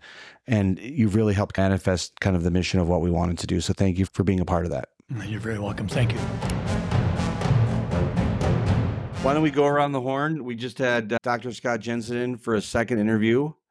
Give me, give me your thoughts. I mean, I I have to say, you know, I think that we kind of said this in closing. I I have to imagine. Well, you know, I know he got some support. He got people reached out supportive of the interview and subsequent interviews he's done. I have to imagine he's heard some some some gotten some backlash, gotten some negative emails, phone calls, text messages, all of the the sort. And that he wanted to continue down this path, that he's not didn't come out, say these things and and called it a done deal, that he wants to continue to have this conversation, that he's continuing to stand behind his op-ed, what he said on our first initial podcast, um, and wanting to continue that conversation down. I I think you ha- you have to applaud him for that. Jeff, you know, I think um, I, I think we're probably going to get in a little less trouble than we did last time. I, I think uh, the last interview was maybe a tad more explosive, but I think this was a good conversation. And and again, to Becky's point, it would have been really easy to just kind of stick your head under the the sand or whatever and just and not continue the conversation. But um, you know, it seems like Scott Jensen wants to continue to be part of the conversation. And I, guess as someone who, as of a few weeks ago, was really interested in him um, shutting up and going away, uh, it's interesting that having listened to him, that uh, I'm kind of in, in the position of wanting to hear a little bit more about what he has to say. I, I don't know if he can honestly, I don't know if anyone can. I don't know if it's heal the wound or um, or close the gap or what the right analogy is. But I but I think we've got we've got unresolved issues nationally and in Minnesota, specifically around the topic of abortion, and then some of these other topics too, as in how a political party is going to select their candidates and what and what we should be doing um, and what that process should look like. And so I think, you know, what who should have a voice in that conversation. And I, I think it's understandable to say Scott Jensen should not because I'm annoyed with him and he's the reason we lost this and he's the reason we lost the legislature and whatever. And I think uh, that's again that's understandable and, and a fair position. However, um, the Scott Jensen who's come to this podcast twice now and had reasonable conversations with us is somebody I do want to be part of the conversation. I, I don't want to hear, you know, to go back to a point we made in the interview, I, I don't want to hear about how he led the league in doubles in the month of August, right? I, I don't want to hear all these niche, stupid, I got more votes in Goodhue County than any other candidate before me since 1963 kind of boasting. But if I want to hear, yeah, I said stupid things so I could get endorsed, and that's a dumb process. Um, maybe I, I mean it, it would be good if people would be willing to hear that. I, I'm skeptical that they want to hear that message, though. I agree with points you both made. First of all, to Becky's point, I want to give him credit for number one, agreeing to do the interview the first time, but then coming back for the second. I think I wanted to, and I think we all wanted to, the reason why I wanted to have him back on again was to have a conversation about the conversation that we had. I think the reaction, I think we all knew in the room when we were conducting the first interview with him that what he was saying was significant, historical, important, and was going to create waves. I think we were all surprised a bit by the amount of waves that it created and the opportunities for further discussion that it created. We wanted, I think, to give Dr. Jensen an opportunity to come back and do a recap of that interview, decompress a little bit and break it down a bit more, and talk about both what was said, the reaction, and where we go forward. I'm glad we did the first interview. I'm absolutely glad we did the second interview. And I think the subject material warranted a follow up conversation. To Jeff's point, I am in the same position that he has on Scott Jensen. I think that a number of people wanted him to exit the stage as quickly as possible after the election. I, in fact, think I wrote that on social media that he should exit the stage as quickly as possible. But he has got a lot to say right now. And if our podcast can be one of the platforms by which people can feel comfortable coming in and talking, we're going to give that space. I think we should do it. And I'm incredibly proud of the first interview, incredibly proud of the second interview.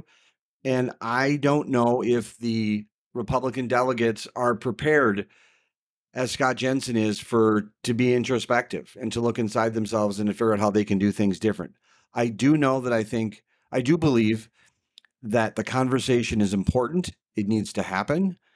And I hope it continues to happen. And I think we have a responsibility to help it along because I think the party will be a, in a better place if we all, if all activists and all party officers were as introspective in analyzing what they could have done better this past election cycle to win. And Jen, Scott Jensen should be complimented for being very bravely, strongly, and passionately being the first in line to accept responsibility. And that should be rewarded in politics. And in saying that, I also need to recognize that I don't need to amend my answer about political candidates leaving the stage. If political candidates want to be, if losing political candidates want to be as introspective as Scott Jensen has created the opportunity for them to be, then they should stick around. If they're going to offer some of the glib analysis, as Jeff referenced, which is hitting doubles in the month of August as a selling point, then it's not interested. And we're not going to grow that way. On multiple levels, I agree with points you all made. And I'm glad that we gave Scott Jensen another opportunity to come in and we're going to have him in again to talk about some other subjects. But I'm glad that we were the genesis for this conversation to start.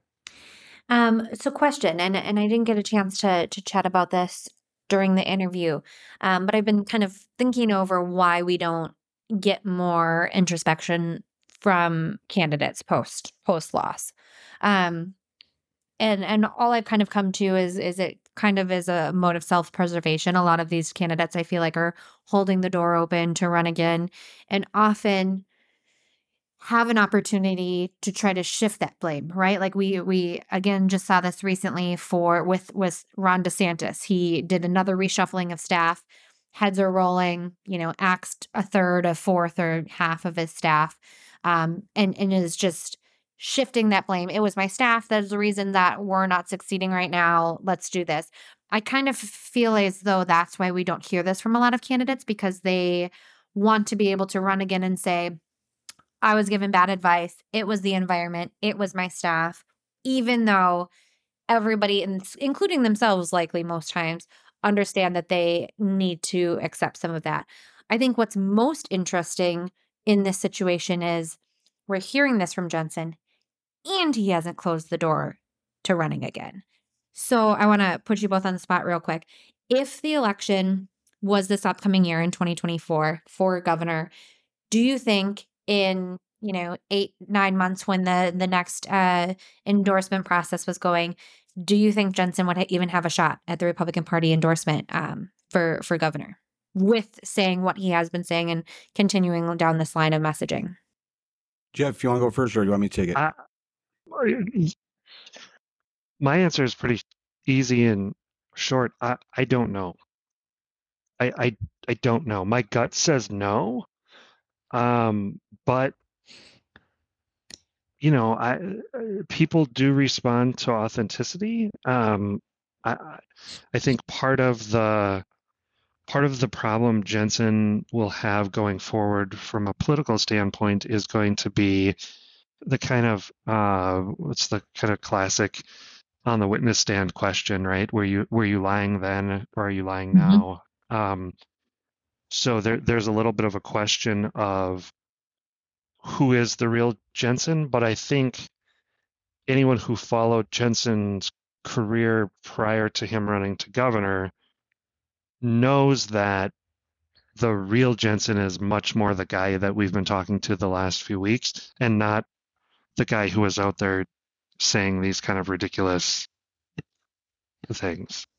So uh, it's so I think that, and that's part of why I think Jensen fell short is that you know, um, kind of like when Marco Rubio uh, decided to go on the attack for those couple of weeks, and it just it just doesn't fit his personality, right? And so when Scott Jensen was saying things that you could tell he didn't really believe, but those were the kind of things that he had to say because that's the stage he was on.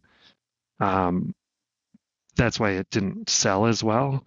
Um, so I, I don't know. I guess I said that was going to be a short answer, and then I talked for three minutes. But go ahead, Michael. Sorry.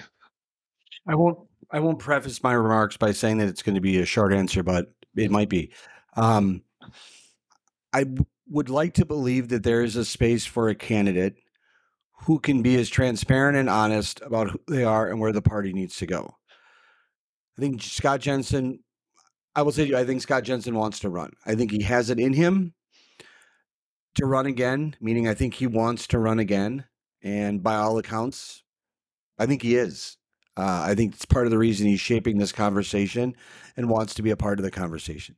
That being said, to be fair and to be a realist, it is important for candidates when they're running for office to know who they are.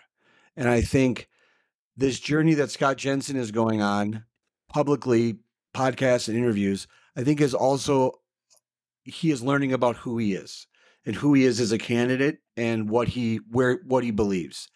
And I absolutely would like to believe that there is enough space inside the party for someone to be personally pro-life but understand the political realities of the the state and that it's difficult to be a pro-life candidate to the extreme in which Republicans want you to be and get elected statewide. Um, I do not think the campaign trail is a place for people to figure out who they are and to kick the tires. I think you have to have a core set of values and beliefs, and you have to be able to answer the question. Jeff's analogy about the witness stand is very fair in that sense. Is that what activists want to want candidates to do? Is they want them to be authentic, but I also think they want them to be clear. And I don't think that uh, obfuscating um, vacillating on the issues is where the activists want you to be. Um, I think so. I hope that the conversation that Scott Jensen is having leads to more conversations and more openness and candor by the party to examine these issues. The truth of the matter, though, is a, again to be a realist, is that he's going to take some flack for having these conversations and this level of honesty. And as much as I'm not interested in anyone being a sacrificial lamb, he's not wrong when he says that there's that he's not wrong when he says that this conversation that he's a part of right now will come at some cost. And he is steering the party in a direction that it's clear based on Saturday's state central meeting that some are not prepared to go to yet. And so I'd like to believe, and my hope is that there's a space for a candidate like Scott Jensen to talk about the issues that they need to talk about. Um, I, I, it's undecided right now, and I don't know, but I certainly hope. I don't want to take. I don't want to be a roadblock or a hurdle for Scott Jensen or any Republican statewide candidate to go out there and have conversations on how the party can do better. That being said, anyone who's being a part of those conversations is going to take they're, going to take some heat right now. Because based on Saturday, I don't know if the activists are ready to have the conversations that they that there's a there's a consensus that we should have the conversation. And uh, that's that's unfortunate, but we need but the party needs to get there. Agreed. And I and I hope that as we go through and are looking at different statewide candidates, I, I hope there are conversations at the very least of of some sort of understanding of do you feel as though you could be pro life but understand that pro choice is you, you know have those conversations of of trying to get them to even just like think and ponder over some of these these this main tip topic around abortion and what Jensen has has said and proposed and and maybe we'll get there. I'm not overly optimistic that it, at least the through the endorsing process that's going to happen in the next cycle or two. Um, but I, I'm still proud and pleased that we're having those conversations. What I want to make sure that we're able to do, Becky, you and I, and then and Jeff, when he participates, is that we're helping create the space to have these conversations. That we're not shutting them down, that we're not blocking them from happening, and that we can be a help to having these conversations the party need to go. And so I hope that what we've established over the last few weeks is that we're a safe place to have these conversations and we hope to have more of them.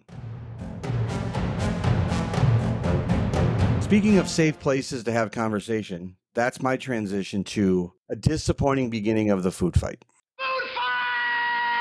Wow, we haven't even named the the topic and and you're already at it. You're already disappointed? Didn't we do it in the intro? Yeah, you're right. Okay. Yeah. I'm sorry. Do you need to read the script again? wow. Just joking. Last night we were discussing on a, a message what where the food fight was going to be. Becky's response was to say two things: cake flavors and pastries. So if you're listening out there, you might want to turn your Uh, audio back up. It was cake flavors and pastries. One more Yep. time: cake flavors and pastries. Everybody hear that? You s- So You sorry seem- it's not as like out there as favorite grill items. you you seem really kind of wound up about this, and, and honestly, I, I don't know. Those are both kind of okay topics to me. Thank you, Cake- Jeff. Cake flavors? Really? Yeah, cake flavor. I mean, you know, there's more than five cake flavors, probably. Michael One said that five. Michael, yeah, what it you're one through five or what? One through five is carrot cake. Now Okay, that's th- that's discuss one- obscene. Th- that's a one moment? ridiculous statement. the carrot cake is uh, deserving of a spot in the top five. However, if in any topic, Jeff or I came out and were like one through five, X, you would have a conniption. I mean, like it unacceptable. Becky, when I got your text last night in response to the question, I went to grab my glasses to make sure I was reading it correctly. That's Okay. how I, I just I was just like, "Are you kidding me?" Okay, no, nobody. It's nobody else's fault that you're a weird, grumpy old man. So let's move on. I feel And bad for your children, I guess, if they don't, uh, if you're not giving them more than five different cakes or five different breakfast danishes at some time. Come on, live a little. First of all, the word was pastries, and I cannot think. I cannot think of. I eat donuts. I have muffins. Um, okay, I couldn't provide a list of five pastries, that's two but different. you should, there's Becky. the Let's two hear right your there. list of. Let's hear your list of top five pastries. You got it. I'm ready. Let's hear it. Number one, chocolate croissant, specifically from bread and chocolate on Grand. Delicious. Yum. Always. Flaky. Mhm. Two, cheese Danish. Some sort of jam on there. Oh God, fantastic. Yep. Three, Three. almond Danish. Now, this is something I was just introduced to over the weekend. It was from Costco. It was delicious. I'm That a big sounds fan. That sounds Number awful. four, Continue. give it the sticky buns, a pecan caramel roll.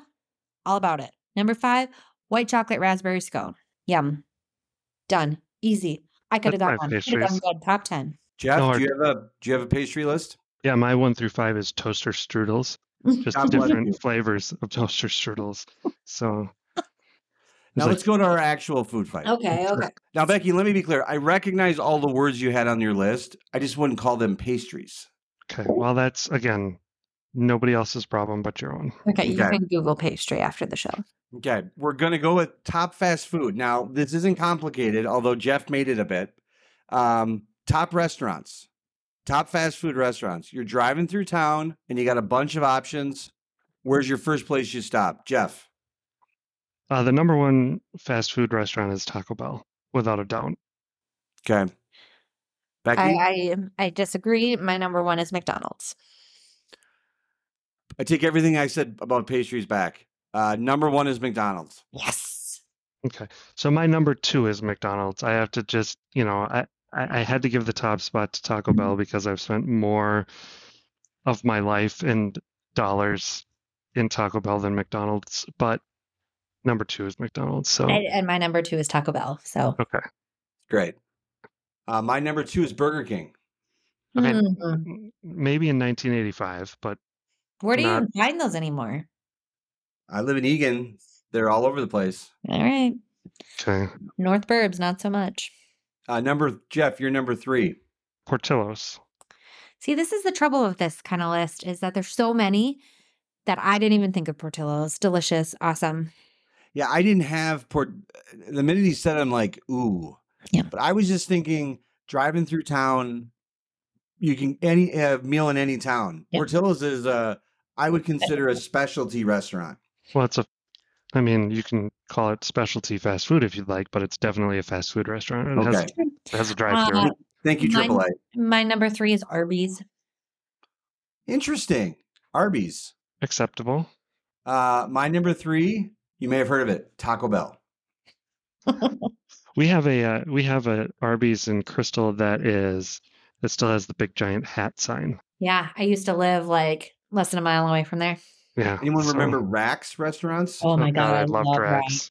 It's great. We've just all three of us just ate ourselves. Yeah, I love that. Number four. Jeff, you're number four. Uh, number four is Freddy's. Kind of a new, on. a relatively new entrant to the to the list. I guess it's probably been, you know, ten years now that since they've been there, but um, they're kind of popping up all over the place now. So I didn't have Freddy's on my list, but I have to tell a quick story about Freddy's. One, I did eat it last week, so I, I mad props, delish.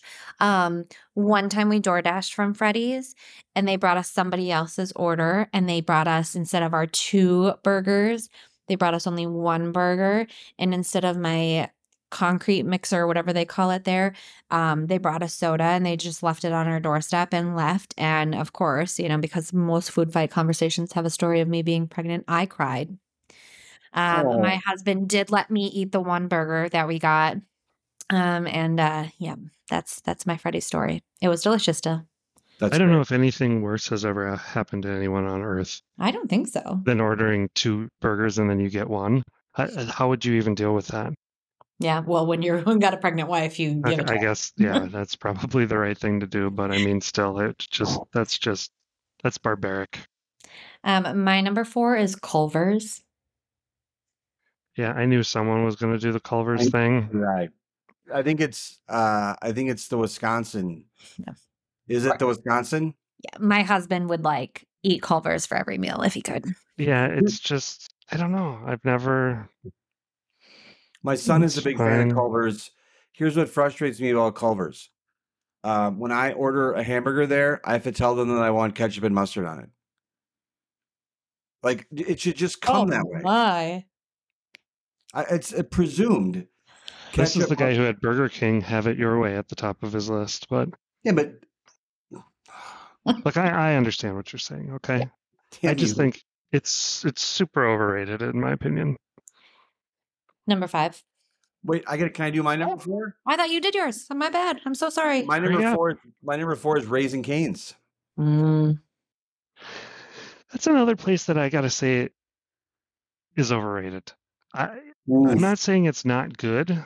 I'm just saying There's a few people I'm going to be sending this audio clip to on Uh, DM to let them know that you called Raising Canes overrated. Yeah, it's just again, I'm not saying it's bad. I just don't know that it's worth the huge line and the whole deal. And then They go fast. And that sauce and that Texas toast. Oh, so good. I'm going to tell you something. I said this. I s- another conversation with son. I said this to my son. We were coming home from Raising Canes, and I said, if I was going to rob a restaurant, I would rob Raising Canes. I wouldn't take the money. I would take the bread and the sauce. well, really if we ever hear the uh there isn't one in Eagan, there's one in There Apple is. Valley, right? Oh, there There's is one in Eagan, Eagan? Eagan Raising. We got everything in Eagan. Okay. Well, if we ever hear that Eagan Raising Canes has been uh has been robbed, Robbed, we'll know. yep. We'll Number know exactly five. who did it. Uh my final item is Del Taco. Del Taco, a place that Jeez. we sadly do not have here in Minnesota, but um, an amazing taco joint that's available in the Southwest. Okay. So disappointing. I, I uh, my number five also rounds out some delicious Mexican food, but I went to Taco John's. Give me those potato Olés, a little salsa bar, all day, every day. We just got a. Uh, we recently in the last year we got a Taco John's in Eagan too. It's like I work for the Eagan Chamber of Commerce or You something. should, yeah, Yeah, man. Taco John's. We got rid of the Dairy Queen. Eagan had two Dairy Queens. We got rid of the Dairy Queen in that was c- up closer to where I live and the to the single Dairy Queen south of where I am, and the Dairy Queen close to me was replaced by a Taco John's. Uh, Becky, before I move on um, to my number five, well, no, I'll do my number five. Then I have to share a story quick. Uh, my number five is Jimmy John's. Mm, Jimmy John's. They're contemplated. freakishly fast. I'm convinced that that restaurant is losing money by the speed in which they deliver sandwiches. They shouldn't be able to deliver me a sandwich that quick, but they do, and it's amazing. And I think Jimmy John's is great. Yum. Now, Becky, on uh, a story I've been meaning to say is a couple weeks ago we did an episode, and I was down in Iowa. I went for a late night uh, walk with my kids through Dyersville, Iowa, and there was a baseball game going on. And the baseball game's raffle prize was announced at roughly 10 o'clock at night to much applause was an ice cream cake from Dairy Queen. That The is big- so exciting. What a good raffle prize. The big raffle prize was an ice cream cake from Dairy Queen.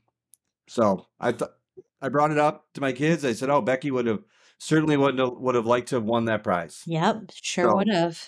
So now I'm hungry. I'm starving. My gosh, and I and I the one the name the one that I feel bad about is Portillo's. I should have picked that.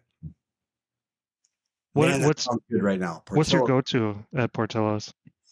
a Maxwell Street sausage, and it's your order. Okay, What is Just it? The wanna make sure. Maxwell. What is Maxwell it? Street Polish, and then a uh, Italian beef. That's it. Yeah, you got you got me hooked on that. Dipped? Of, Of course. course. Yeah. Yeah, we I'm don't. not driving. Come. How dare I? Yeah.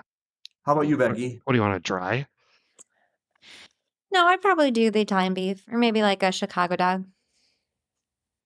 With ketchup, probably. No, all the mustard. Come on. God, the reaction. You were really offended. It's like I called you. It's like I called you a slur or something. Your reaction was quite was quite prof, quite pronounced. No, good. That's good. Well, we're gonna Right. do one or So two more s- food fights before we transition to fantasy football. And Jeff, I'm sorry, um, you know nothing about sports, so you're gonna have to be left out of these conversations. That's true. It will be to everyone's benefit. Yes. What uh what do we uh you still call it tweets of the week, even though we don't have tweets anymore? Ooh. Wow. Zeets looking of, the week? all about. Come. Those- I think we might have to call them. Wow, I never thought about that. X of X- the week. X posts of the week? I don't I don't know. You can still call it tweets of the week. Everyone knows. Everyone still calls it Dayton's. We're okay. Yeah. my my favorite is when you read a news article and it says, you know, this person posted on X in quotations or in uh, parentheses, formerly Twitter. Like Yeah. nobody's. It, it's gonna. I don't know how long it's gonna take that to phase out, but I bet quite a while. Well, All right, Jeff, why don't you go first? All right, so I did some recon before um, before this because uh, unlike Michael, I don't watch cable news all day every day, so I have only ever read this gentleman's name. Um, I've I've not heard I've not heard it, but I believe it's pronounced Vivek Ramaswamy. He's running for president. That sounds right. Yeah, so there was a there was a tweet that said uh, Vivek Ramaswamy is performing "Lose Yourself" at the Iowa State Fair, and wouldn't you know it, it's 45 seconds of this guy performing "Lose Yourself," of course by Eminem, uh, at the Iowa State Fair. And so then my tweet of the week goes to HM, whose handle is MN Merickel. M E R I C K E L, and it says, I'm very torn as to whether or not I want my president to be able to do this. it is a good tweet. I And I- have seen that clip, and it is um, it's and I would I- I would agree. It's part of me is like, yeah, we got to like this guy president, and part of me is like, eh, I'm not so sure that that's that's the best thing. I like the um, I like the energy and enthusiasm. Well, I- nobody asked. Move on. Yeah, go ahead, Becky. Um, mine is also a presidential candidate. It's a little less entertaining, but um, my my man Gov Christie, Chris Christie, tweeted out uh, earlier this week um, a little ad that says, "Less than two weeks, the first debate. Let's see if Trump respects you enough to show up.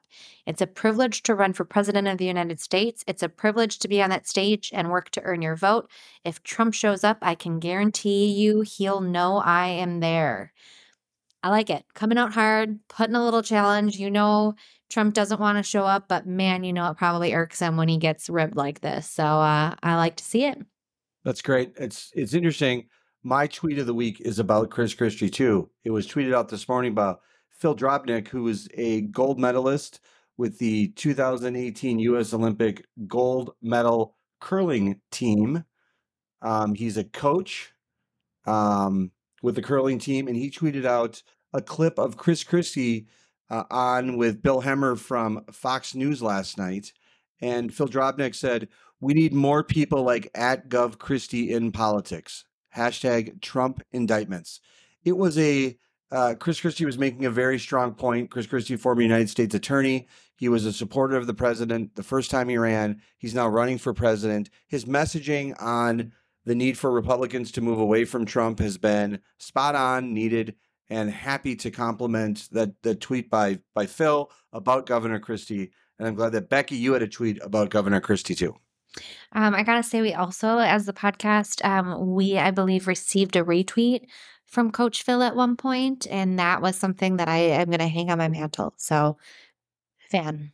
It was great. Well, another show, We did it. Another one in the books. another one in the books. I'm going to, we're not ready to announce it yet, but we're going to have an upcoming uh, special event that we'll be teasing out on social media in the next couple days. So stay tuned for that. Uh, but otherwise, everyone, thanks for participating today. Jeff, thank you for showing up again. Coming out of retirement. Thanks for inviting me. Glad to be here. Becky, glad, thanks for being here. Anytime. We'll see you later this week. Bye. Bye.